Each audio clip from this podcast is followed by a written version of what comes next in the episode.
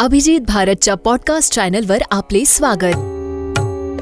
आषाढी वारीनिमित्त श्रोत्यांसाठी आम्ही घेऊन आलोय गजर विठोबाचा महिमा विठ्ठलवारीचा. विठोबाच नाम विठोबाच काम. आता विश्वात्मके देवे येणे वाग्यज्ञे तोषावे तोषोनी मज द्यावे अपसाय दान आहे. असे म्हणत तेराव्या शतकातील महान संत आणि वारकरी संप्रदायाचे आराध्य दैवत संत ज्ञानेश्वरांनी वयाच्या अवघ्या एकविसाव्या वर्षात संपूर्ण जगाला सुखाचा मार्ग दाखविला.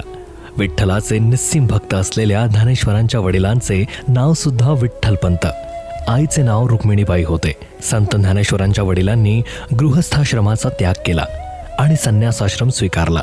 परंतु गुरुची आज्ञा झाली. व ते पुन्हा गृहस्थाश्रमात गेले.